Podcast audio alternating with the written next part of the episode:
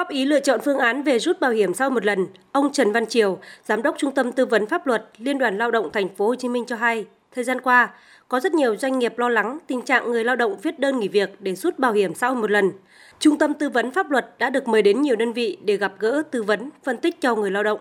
Ông Trần Văn Triều không ủng hộ người lao động rút bảo hiểm sau một lần. Tuy nhiên, nếu phải lựa chọn trong hai phương án thì sẽ chọn phương án 1, đề xuất đóng bảo hiểm xã hội sau ngày 1 tháng 7, 2025 thì không được rút nữa, trừ trường hợp được quy định.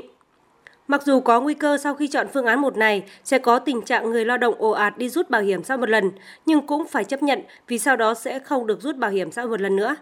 Theo bà Ung Thị Xuân Hương, Hội luật gia thành phố Hồ Chí Minh cần đánh giá kỹ tác động chính sách, tránh trường hợp ảnh hưởng hiệu lực quản lý nhà nước như năm 2014. Rất đông công nhân ở thành phố Hồ Chí Minh đã ngừng việc phản đối quy định cấm rút bảo hiểm xã hội, điều 60 ở luật bảo hiểm xã hội, khiến Quốc hội thông qua nghị quyết 93 năm 2015 đồng thuận cho người lao động được rút bảo hiểm sau một lần.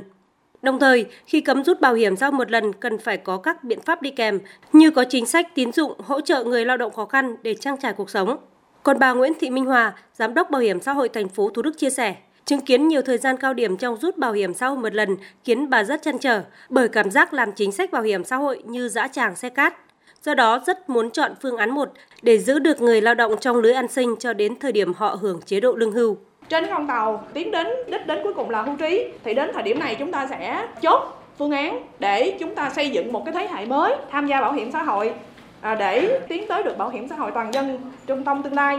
và những người sắp bước vào thị trường lao động thì phải hiểu được rằng tham gia bảo hiểm xã hội bắt buộc là để sau này có lương hưu.